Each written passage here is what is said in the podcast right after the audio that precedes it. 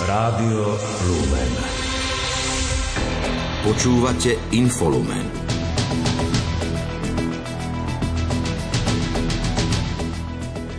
Generálny prokurátor zrušil obvinenie poslancovi sme rodina Martinovi Borguľovi. Prezidentka preto napadne paragraf 363 na ústavnom súde. Nové vedenie konferencie biskupov Slovenska zajtra príjme pápež František. Zástupca desiat, zástupcovia desiatok krajín rokujú v Nemecku o zbrojnej pomoci pre Ukrajinu. Zo štúdia Rádia Lumen pozdravujú Richard Čvarba a Julia Kavecká. Príjemné počúvanie. Domáce spravodajstvo. Generálny prokurátor Maro Žilinka opäť použil sporný paragraf 363. Zrušil rozhodnutie vyšetrovateľa o vznesení obvinenia voči poslancovi Národnej rady Martinovi Borguľovi pre podplácanie i rozhodnutie špeciálneho prokurátora o zamietnutí sťažnosti obvineného voči uzneseniu obvinenia. Dôvodom je podľa šéfa prokuratúry nesplnenie podmienok na vznesenie obvinenia. V danom prípade sa opis skutku a stíhanie obvineného e, poslanca Národnej rady neopieralo o náležité zistenie skutkového stavu v, nevyhnutnom, v nevyhnutnej miere potrebnej pre vznesenie obvinenia, v dôsledku čoho ten opis skutku, tak ako bol uvedený, nezodpovedal realite, nezodpovedal skutočnosti. Musím konštatovať, nenaplnenie objektívnej stránky stíhaného trestného činu podplácania a teda, že skutok, ku ktorému došlo, nie je možné kvalifikovať zo strany obvineného, bývalého obvineného inžiniera MB ako trestný čin podplácania. Poslanec Martin Borguľa bol na jar 2022 obvinený z podplácania ako jeden zo skupiny osôb. Voči vzneseniu obvinenia podal stiažnosť, špeciálny prokurátor Daniel Lipšic ju však zamietol. Poslanec sa bránil tým, že v celej kauze vystupoval ako poškodený a čelil vydieraniu. Prezidentka Zuzana Čaputová v reakcii na rozhodnutie Maroša Žilinku na budúci týždeň podá na ústavný súd návrh na začatie konania o súlade paragrafu 363 s ústavou a medzinárodnými dohovormi. Je presvedčená, že terajšie znenie paragrafu 363 a právomoci, ktorými na jeho základe disponuje generálny prokurátor, zasahujú neprimerane do nezávislosti súdnej moci, ale tiež neprispievajú k budovaniu dôvery v justíciu. Dočasne poverený premiér Eduard Heger Kotlár dnes vyhlásil, že zvolenie Maroša Žilinku za generálneho prokurátora bola najväčšia chyba tejto koalície. Strana za ľudí zase pripomenula, že Žilinku nevolila. Už vtedy boli podľa Veroniky Remišovej indície, že funkciu nebude vykonávať nestranne, objektívne a bez politických tlakov. Naše obavy, ako aj obavy odbornej verejnosti, sa potvrdili. Maroša Žilinku do funkcie generálneho prokurátora navrhla sme rodina a o to citlivejšie je, ak paragraf 363 použije práve na oslobodenie poslanca z hnutia sme rodina. Výhovorky o zákonnosti vyzerajú skôr ako cynický výsmech do tváre občanov, najmä ak je zjavné, že exkluzivitu zrušených obvinení vďaka paragrafu 363 si užívajú viacerí nominanti Sme rodina a starého a nového smeru. O to dôležitejšie je, aby všetci, ktorým ide o hodnoty právneho štátu, spolupracovali, pretože kombinácia smeru, fašistov a Maroša Žilinku bude pre Slovensko katastrofou. Strana SAS považuje použitie paragrafu 363 pre poslanca Národnej rady Martina Borguľu za ďalšie politické rozhodnutie generálneho prokurátora Maroša Žilinku. Krátko z domova.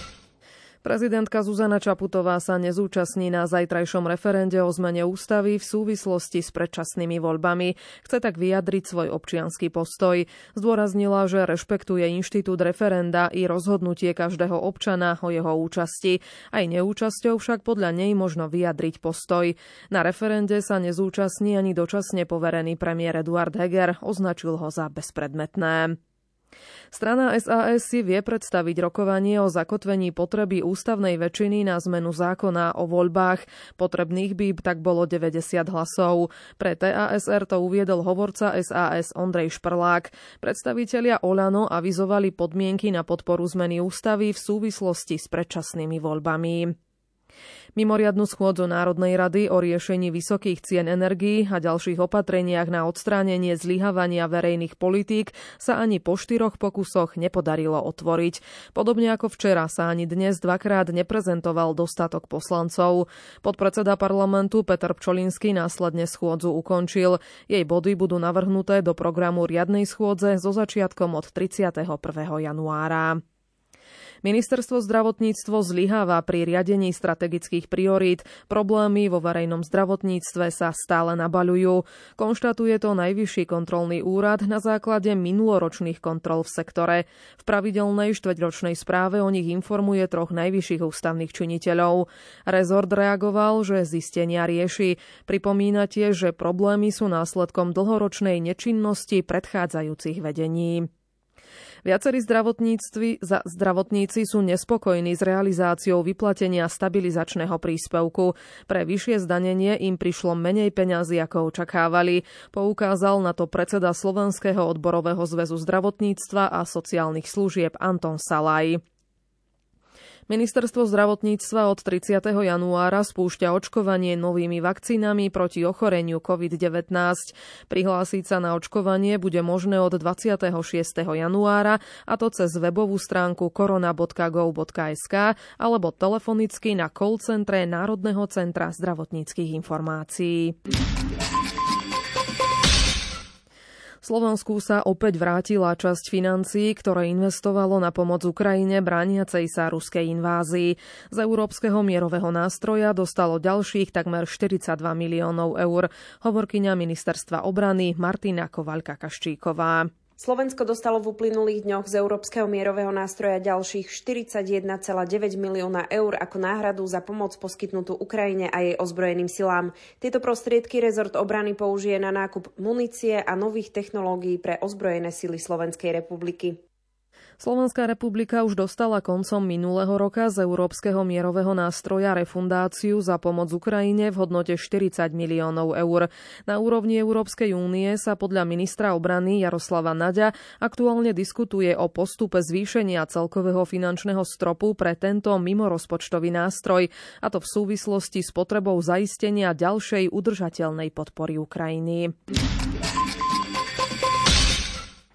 Na Slovensku je o niečo viac ľudí bez práce. Nezamestnanosť v decembri po desiatich mesiacoch poklesu vzrástla medzimesačne o 700 percentuálneho bodu na úroveň 5,9% Dočasne poverený minister práce Milan Krajniak aj napriek tomu rok 2022 na trhu práce vyhodnocuje ako úspešný.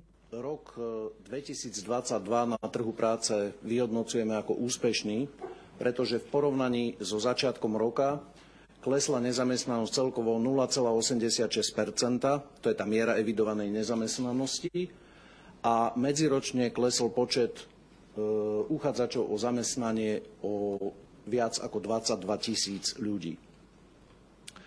V decembri nám nezamestnanosť, e, v decembri minulého roku nám nezamestnanosť o kúsoček stúpla, ale ako vidíte, tam ide o jav, ktorý vlastne v tých zimných mesiacoch v podstate takmer každý rok dochádza, keďže skončili sezónne práce a ďalšie, e, ďalšie záležitosti. Na trhu práce sa umiestnilo v decembri viac ako 7700 uchádzačov o zamestnanie. Počet voľných pracovných miest predstavoval viac ako 81 tisíc. Najviac ich bolo v Bratislavskom kraji, najmenej miest bolo v Košickom kraji. V decembri 2022 boli nahlásené tri hromadné prepúšťania. Bolo ohrozených viac ako 400 pracovných miest.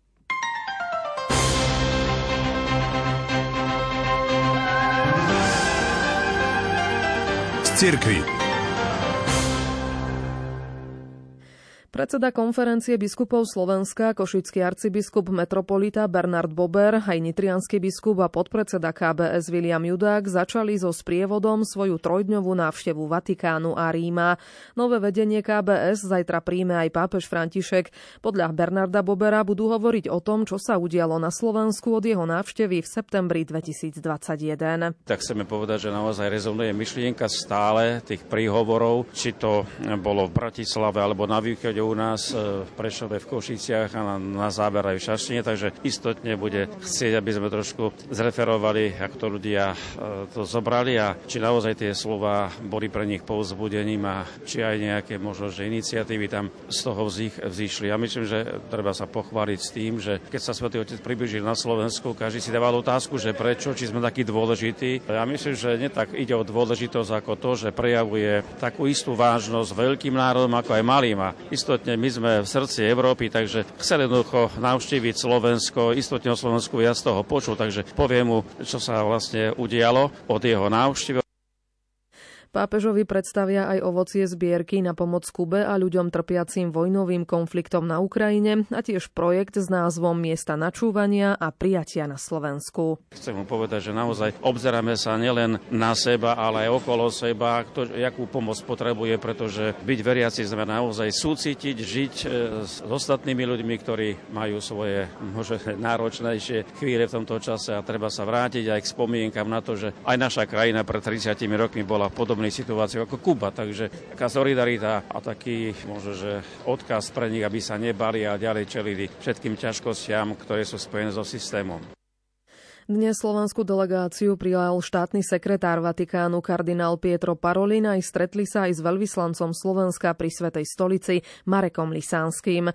Pred malou chvíľou boli aj pri odhalení pamätnej tabule v Slovenčine pri hrobe svätého Cyrila v bazilike svätého Klementa v Ríme. Ordinária dozbrojených síl a ozbrojených zborov si dnes na Sviatok svätého Šebastiána pripomína významné výročie. Bolo to 20. januára 2003, keď svätý Jan Pavol II svojim rozhodnutím a podpisom zriadil ordinariát na Slovensku. Od tohto momentu dnes uplynulo 20 rokov. Podľa vojenského ordinára biskupa Františka Rábeka aj po 20 rokoch duchovná služba v silových zložkách je rešpektovanou záležitosťou. Na tých začiatkoch sme boli aj pre vojakov, policajtov a ďalších, tak určitou záhadou, že čo to vlastne tam chceme a ako to bude vyzerať, aký to má zmysel a tak ďalej. Môžem povedať, že po tých 20 rokoch mnohí majú s nami, eventuálne s našou službou, dobré skúsenosti. Sme sa stali súčasťou tak armády, ako aj polície, ako aj väzenstva a iných týchto zložiek, takže to je to veľmi pozitívne. A čo je najhlavnejšie, že veľa ľudí z týchto ozbrojených síl a zborov má aktívny záujem o vieru, o kresťanský život, o začlenovanie sa do cirkvy, o rozličné duchovné podujatia svätého Šebastiána, mučeníka, hlavného patróna ordinariátu ozbrojených síl a ozbrojených zborov, si kňazi, diakoni a predstavitelia ordinariátu pripomenuli už včera pri eucharistickom stole v katedrále ordinariátu. Tá je zasvetená práve svätému Šebastiánovi, ktorý bol v 3. storočí rímským vojakom a za obranu viery zomrel mučeníckou smrťou. Ordinár František Rábek v homílii priblížil nielen život a odkaz významného svetca, ale požiadal prítom prítomných aj o modlitbovú spomienku na tragicky zosnulých 42 vojakov, ktorí zahynuli pred 17 rokmi pri maďarskej obce Hejce. Spiské diecezne múzeum na Spiskej kapitule sa v Lani napriek plánom nepodarilo otvoriť. Dočkať by sa toho malo v polovici tohto roka. Nadviaže na myšlienku niekdajšieho múzea, ktoré v roku 1933 zriadil vtedajší biskup Jan Vojtašák, no o 15 rokov neskôr zaniklo s nástupom totalitnej moci. Nové múzeum ponúkne po otvorení výber zo svojho zbierkového fondu, ktorý obsahuje viac ako 1200 kusov liturgických predmetov, obrazov, plastík a predmetov predmetov s umeleckou historickou hodnotou. Nahrávala Mária Frisová. Diecézne múzeum mali síce pôvodne otvoriť v Lani na jesene, no nestalo sa tak, vysvetľuje riaditeľ dokumentačného centra Spiskej diecézy Vladimír Olejník. Situácia ako všade dnes v Európe je zložitá a preto v podstate biskupstvo prehodnotilo svoje možnosti, časové horizonty a cenové a ďalšie rôzne aspekty. Na prácach sa tak podľa jeho slov pokračovalo aj počas uplynulej jesene, ale nezaháľajú tam ani počas zimnej sezóny. Veľa roboty sa urobilo, čo sa týka stavebnej, inštalačnej, Ešte veľmi veľa práce je na samotnej muzeálnej inštalácii. Máme síce už zadovážené vitríny, ale ešte je potrebné nainštalovať do nich veci, konzervovať veľmi veľa exponátov, textílií, reštaurovať mnohé veci. Diecezne múzeum otvoria slávnostne na začiatku novej letnej turistickej sezóny v máji, hovorí Monika Bizoňová, archivárka Biskupského úradu v Spiskej kapitule. Myslím si, že naozaj tá atraktivita týmto múzeum sa zvýši, nakoľko častokrát ľudia navštívia katedrálu, navštívia Biskupskú záhradu a stále teda sa ešte pýtajú, že kam ešte by sa mohli ísť pozrieť. Návštevníci sa v múzeu dozvedia viac o spiskej kapitule, spiskej diecéze a historickom spiši a jeho cirkevných dejinách. Uzatvára riaditeľ dokumentačného centra spiskej diecézy Vladimír Olejník. Potom ale aj o kresťanskej liturgii, čo je si myslím osobne dosť podstatné, pretože aby sme nevnímali liturgiu len ako niečo bežné, to všetko, čo kňaz má na sebe, kde sa pohybuje v chrámovom priestore, aké predmety používa, všetko má svoj hlboký význam a o tom práve chceme ľudí poučiť. Počas obnovy strechy veže barokového rímskokatolického kostola svätého Júdu Tadeáša v Štítniku objavili v Makovici pod kovovým krížom drevenú časovú schránku. Ukrývala listiny z 19. storočia. Táto časová schránka prináša zaujímavé informácie o dobe a vtedajších ľuďoch.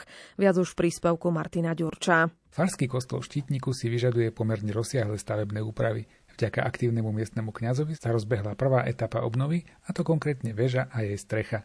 Na tomto mieste sa našla časová schránka hovorí Lenka Bišov z Krajského pamiatkového úradu Košice, pracovisko Rožňava. Firma, keď začala rekonštrukčné práce, aby vlastne nedošlo k poškodeniu tej kovovej makovice a kríža, tak boli zložené z kostola. No a v podstate na vrchu toho trámu posledného, ktorý makovicu držal, našli takú drevenú schránku, v ktorej boli umiestnené listiny. Oni tú časovú schránku odovzdali e, pánovi farárovi, takže na katolíckej fare potom schránku otvoril a tam našiel e, celkovo tri dobové listiny.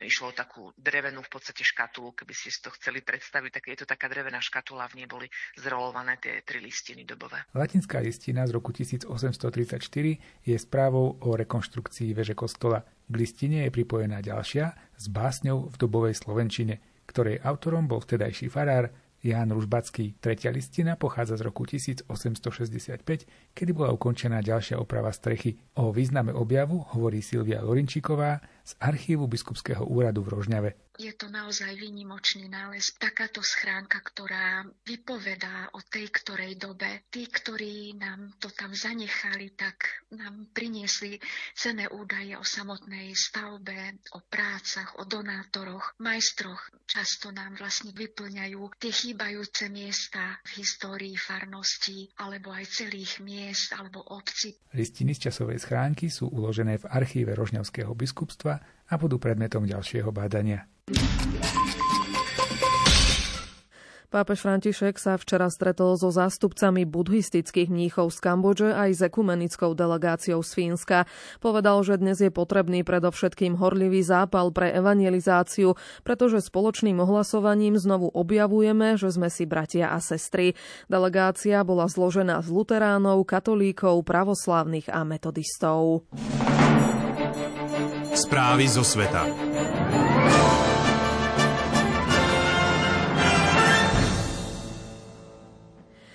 Spojené štáty oznámili ďalší rozsiahly balík vojenskej pomoci pre Ukrajinu v celkovej hodnote 2,5 miliardy dolárov. USA dodajú Kievu 90 obrnených bojových vozidiel Striker, ako aj dodatočných 59 bojových vozidiel pechoty Bradley a muníciu, nie však tanky. Západné krajiny podľa tvrdení Kremla ale podľahli milnej predstave, že Ukrajina môže zvíťaziť vo vojne proti Rusku. Hovorca Kremľa Dmitri Peskov sa takto vyjadril v deň, keď sa v Nemecku stretávajú spojenci Kieva, aby rokovali o dodaní účinnejších zbraní pre ukrajinskú armádu. Téme sa venuje Lucia Pálešová. Americký minister obrany Lloyd Austin vo svojom príhovore vyzval západných spojencov, aby ešte viac zintenzívnili pomoc pre Ukrajinu, pričom zverejnil podrobnosti o balíku vojenskej pomoci vo výške 2,5 miliardy dolárov, ktorý USA oznámili včera. Najnovší balík pomoci Spojených štátov pre Ukrajinu zahrania 90 obrnených transportérov Striker a 59 bojových vozidiel pechoty Bradley. Austin dnes uviedol, že najnovší balík zahrania aj viac kapacít pre protivzdušnú obranu, čo Ukrajine pomôže brániť svoje mesta a vzdušný priestor. Dnes bola okrem toho zverejnená informácia, že Fínsko pošle Ukrajine vojenskú pomoc za 400 miliónov eur. Helsinky dodajú Ukrajine ťažké delostrelectvo a muníciu. Ťažké tanky typu Leopard, o ktoré Ukrajina už dlho žiada, však v tomto balíku pomoci zahrnuté nie sú. Na ich reexport by muselo vydať povolenie Nemeckom, ktoré sa to zatiaľ zdráha urobiť. Ukrajinský prezident Volodymyr Zelenský v príhovore k účastníkom zasadnutia kontaktnej skupiny pre obranu Ukrajiny naliehal na spojencov Kieva, aby nezjednávali o počte tankov, ale poskytli jeho krajine principiálnu podporu, ktorá by zastavila ruské zlo. Vo svojom prejave prostredníctvom videokonferencie Zelenský vyhlásil, že Rusko sa usiluje zničiť okolité národy. Upozornil, že času je málo a treba konať rýchlo. Západné krajiny podľa tvrdení Kremľa podľahli milnej predstave, že Ukrajina môže zvíťaziť vo vojne proti Rusku. Hovorca Kremľa Dmitri Peskov tiež varoval, že tanky, ktoré by západní spojenci mohli dodať Ukrajine, na boisku zavážia len vo veľmi malej miere. Západ by podľa neho nemal preceňovať dôležitosť takýchto dodávok v tom zmysle, že by mohli niečo zmeniť. Dodávky tankov pre ukrajinskú armádu podľa Peskova spôsobia Kievu len väčšie problémy, ale nejako neovplyvňa pokrok ruskej strany pri dosahovaní jej cieľov. Na strechách niekoľkých budov v centre Moskvy rozmiestnili raketové systémy určené na obranu pred vzdušnými hrozbami, lietadlami a raketami, informoval o tom britský denník The Guardian. Podľa neho to naznačuje, že Kreml sa pripravuje na možný, aj keď málo pravdepodobný útok na ruské hlavné mesto. Pokračuje Jozef Pikula. Na fotografiách zverejnených na sociálnych sieťach vidno, že na streche 8 poschodovej budovy na nábreží rieky Moskva bol nainštalovaný raketový systém. Danú budovu využíva ministerstvo obrany. Na inom videu vidieť, ako systém protivzdušnej obrany vyzdvihujú na strechu budovy školy v moskovskej štvrti Taganka. Ide o objekt nachádzajúci sa 1,5 kilometra juhovýchodne od Kremľa. Ruskí vojenskí predstavitelia inštaláciu raketových systémov bezprostredne nepotvrdili. Viaceré ruské médiá však v posledných týždňoch informovali aj o rozmiestnení raketových raketových systémov dlhého doletu S-400 v Moskve. Raketové systémy krátkeho až stredného dosahu sa používajú na obranu proti lietadlám, vrtulníkom a riadeným strelám. Ruská armáda uviedla, že by sa mohli použiť aj proti menším cieľom, ako sú vojenské a komerčné drony, ktoré sa objavili aj na boiskách Ukrajiny, kde Rusko v Lani vo februári rozpútalo vojnu. Prokremelskí blogeri včera napísali, že objavenie sa raketových systémov v Moskve ukazuje, že ruské velenie sa zrejme teraz obáva útokov na ruské mestá ako reakcie na masívne raketové masové ostreľovanie Ukrajiny. Krátko zo sveta. Ukrajina dnes oznámila, že zadržala sedem ruských agentov podozrivých zo špionáže. Zadržaní sú podozriví, že ruským jednotkám odovzdávali súradnice objektov na uskutočnenie útokov v Dnetropetrovskej oblasti na východe Ukrajiny. V tejto oblasti prišli pri nedávnom ruskom raketovom útoku o život desiatky civilistov.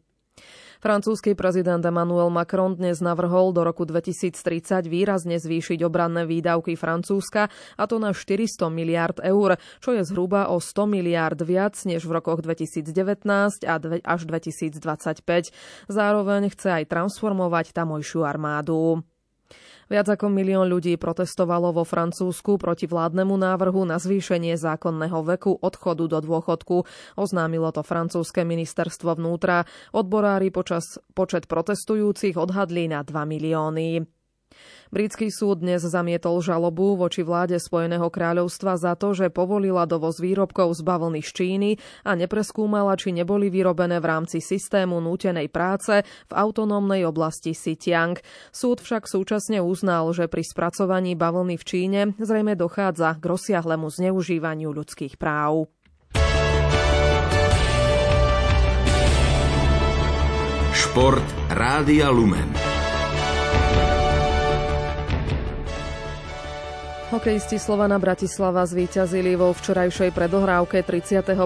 kola typu z Extraligy nad Duklou Trenčín 5-3 a vrátili sa na prvé miesto tabulky. Dnes sú na programe ďalšie zápasy, zatiaľ rozohrali jeden, Michalovce v prvej tretine remizujú s Liptovským Mikulášom 0-0. O 18. hodine privíta zvolen Nitru, Nové zámky Banskú Bystricu, Poprad sa stretne s Košicami a o 18.30 má začiatok zápas Prešov z Piská Nová Ves. Hokejisti Washingtonu v zostave so slovenským obrancom Martinom Fehervárim vyhrali v zámorskej NHL na ľade Arizony 4-0. Ďalší slovenský zadák Erik Černák mal plusku, no Tampa Bay prehrala v Edmontone 3-5. Nebodoval ani Tomáš Tatár, jeho New Jersey podľahlo v Sietli 3-4 po predlžení.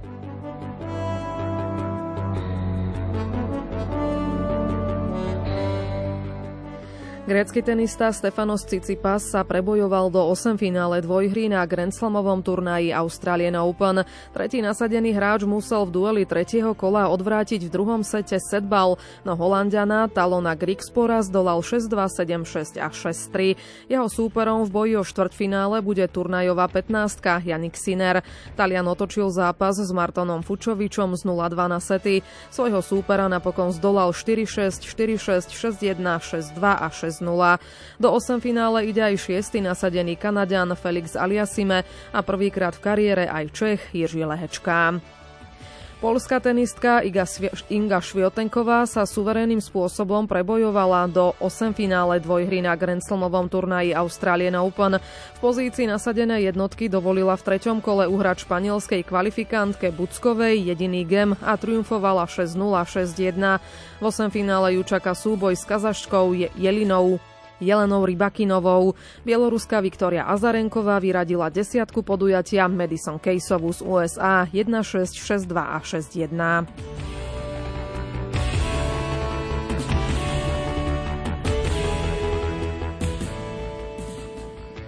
Rakúšan Vincent Krichmajer prvýkrát v kariére vyhral slávny zjazd v Kitzbüheli. Domáci lyžiar predstihol dnes na obávanom štrajfe o 23 stotín sekundy senzačne druhého Taliana Floriana Šídera a tešil sa z celkovo 15. prvenstva v pretekoch Svetového pohára, z toho 8. v zjazde. Tretie miesto obsadil Švajčiar Nils Hintermann. Talianská lyžiarka Sofia Godžová vyhrala dnešný zjazd Svetového pohára v Cortine d'Ampezzo a upevnila si vedenie v priebežnej klasifikácii disciplíny. Domáca favoritka zvíťazila s náskokom 13 sekundy pred Slovinkou Ilkou Štuhecovou. Tretia skončila Nemka Kira Vajdleová. Štvrté miesto obsadila Američanka Mikaela Šifrinová. Petra Vlhová preteky v Kortine vynechala.